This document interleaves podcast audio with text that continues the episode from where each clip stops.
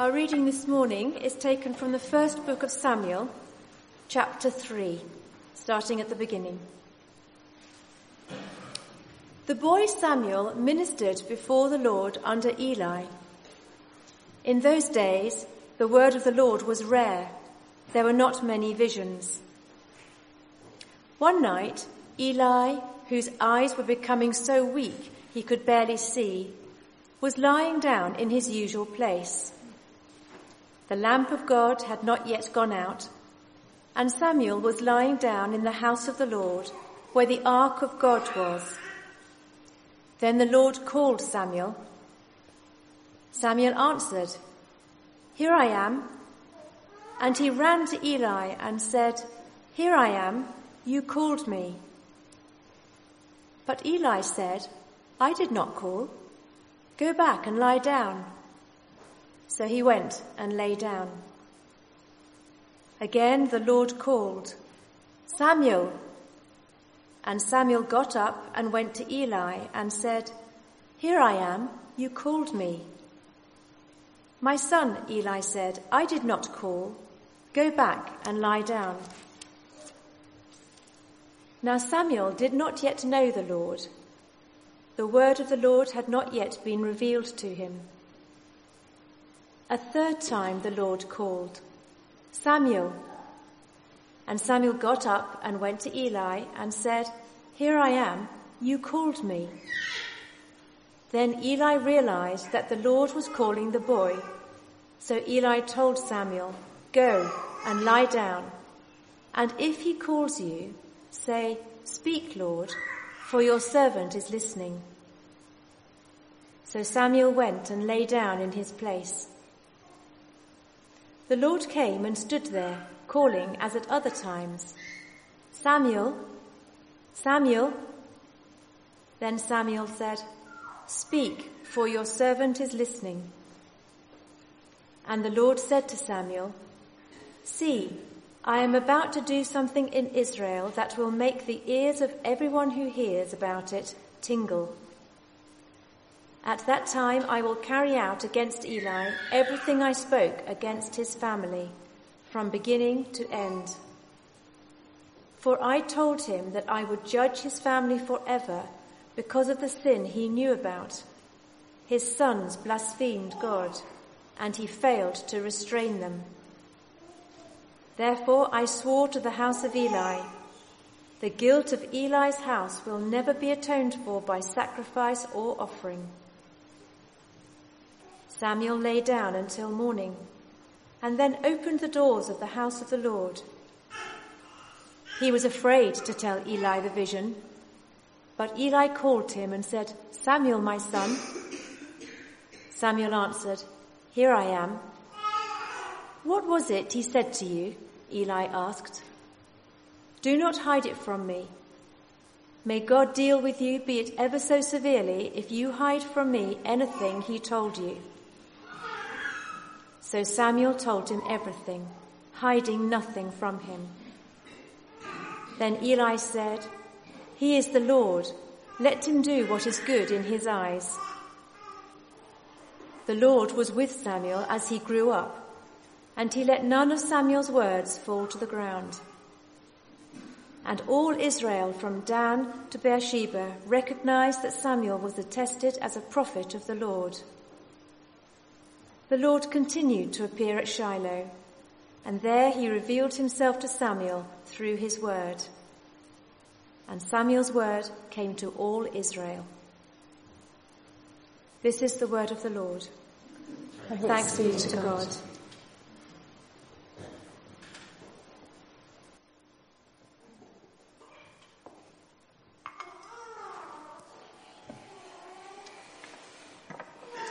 Apologies if I cough and splutter a little and have to have some water on the way. When's the last time you remember having a dream? Was it comforting? Was it scary? Did you wake up in a cold sweat, being ever so grateful that it was only a dream? Someone close to me used to have the most vivid of dreams There are lots that I could tell you about, but you will probably fear for his sanity, so uh, I won't reveal too much, although I will share one. He was at boarding school in his dormitory and it was summer. It was an incredibly hot summer's evening, which made getting off to sleep particularly tricky. Eventually, he did. As far as he was concerned, he had an uneventful night's sleep. Nothing out of the ordinary. Until, that is, he woke up the next morning and found himself outside on the flat roof next to his bedroom window in his bed. It would appear that in the night he decided to take his bed apart and reconstruct it piece by piece outside, where it was obviously cooler. He'd absolutely no recollection of this, but his friends assured him that he had and had sat back and merrily watched him do it. Our subconscious is a very powerful thing, isn't it? There's been lots of research done into sleep and dreams. Why we dream, what we dream, when we dream. There are dream interpretation books from across the academic spectrum. There's even a module on some university courses on dream interpretation. There is a secular fascination with dreams. And of course, a spiritual one. When we sleep, we're at our most vulnerable. Not only physically, but mentally. Our defences are down and any preconceived ideas about our strengths and weaknesses are put to one side.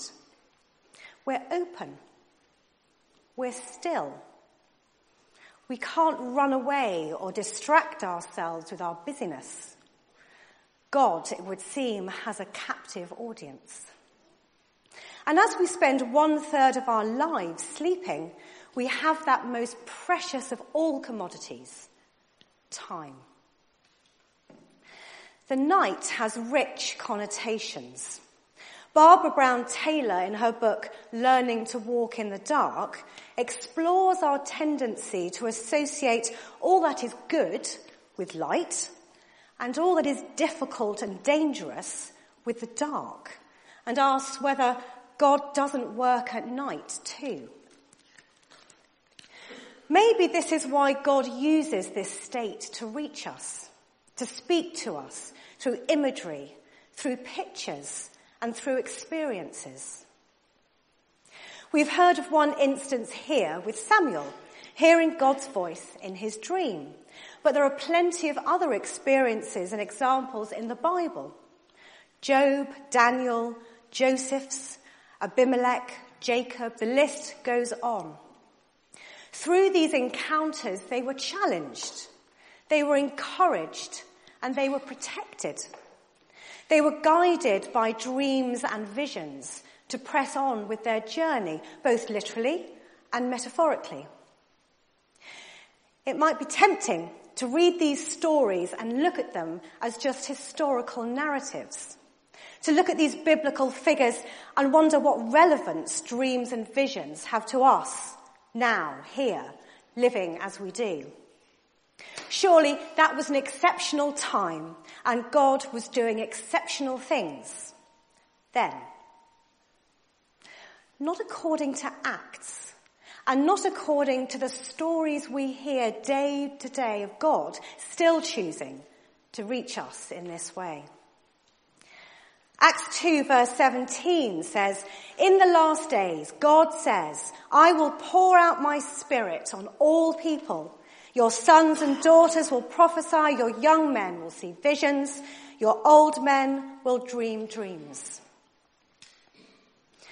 When we go to sleep at night, do we ever wonder whether God will speak to us through our dreams, through our visions? There are stories today of people all over the world who have encountered God in this way. Take Pete Greig, the founder of the 24-7 prayer movement and who lives locally. He was given a vision by God over 15 years ago which inspired him to start 24-7 prayer. In his book, Dirty Glory, he describes a vision he had while standing on the cliffs of Cape St. Vincent. And I'd like to share it with you. Standing there on those cliffs, commanding the prow of a sleeping continent, I'd lifted my hands to pray. First for Africa to the south, then for America to the west, and finally turning my back to the seas and staring at our little tent and the scrubland beyond, I'd begun to pray for Europe.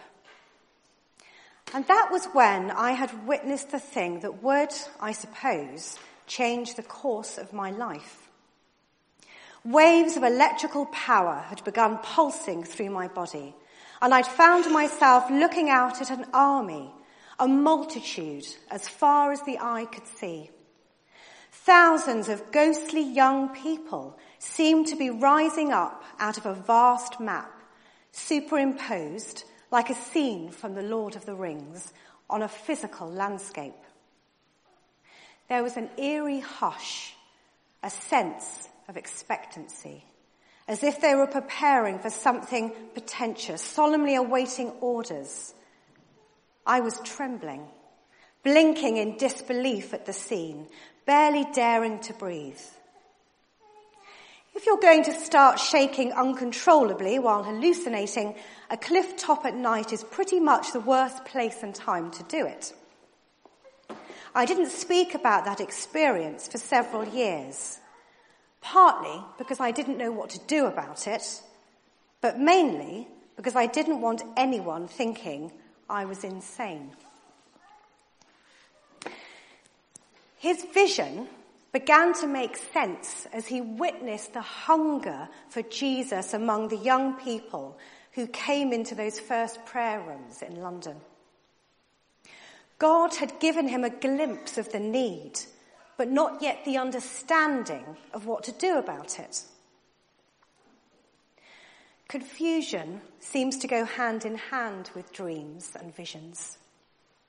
Maybe it's because we're not used to being communicated with in this way. Maybe we do not have the eyes to see, the ears to hear, or the heart to understand. Samuel had a similar problem to begin with. He did not recognize the father's voice. He needed a more experienced guide, a mentor to help him.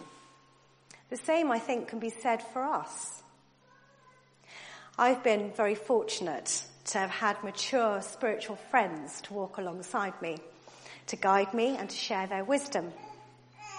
And I would suggest that we all need a wise, a wise friend, a soulmate to journey with. We can't be expected to figure it all out on our own if indeed we ever get close.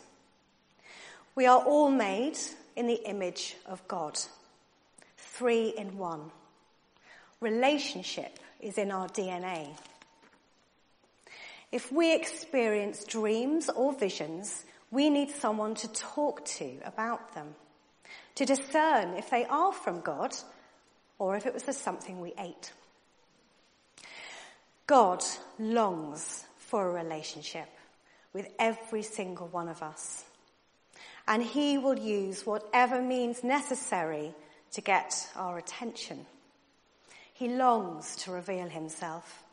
Where better than in our dreams? When our defenses are down, when we can't run away, we can't change the conversation, we can't give him excuses. In the words of Job, for God speaks again and again, though people do not recognize it. He speaks in dreams, in visions of the night when deep sleep falls on people as they lie in their beds. He whispers in their ears.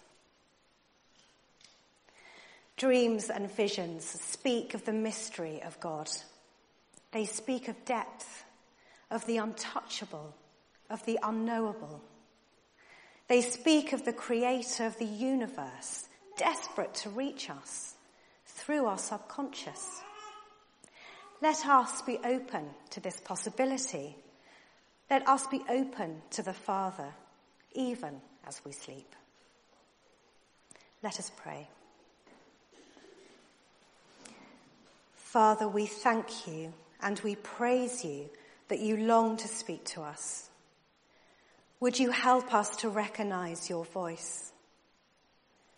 Would you come to us in the stillness and the sacredness of the night?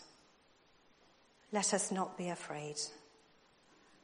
Would you take us to a place where we can say with Samuel, Speak, Lord, your servants are listening. Amen.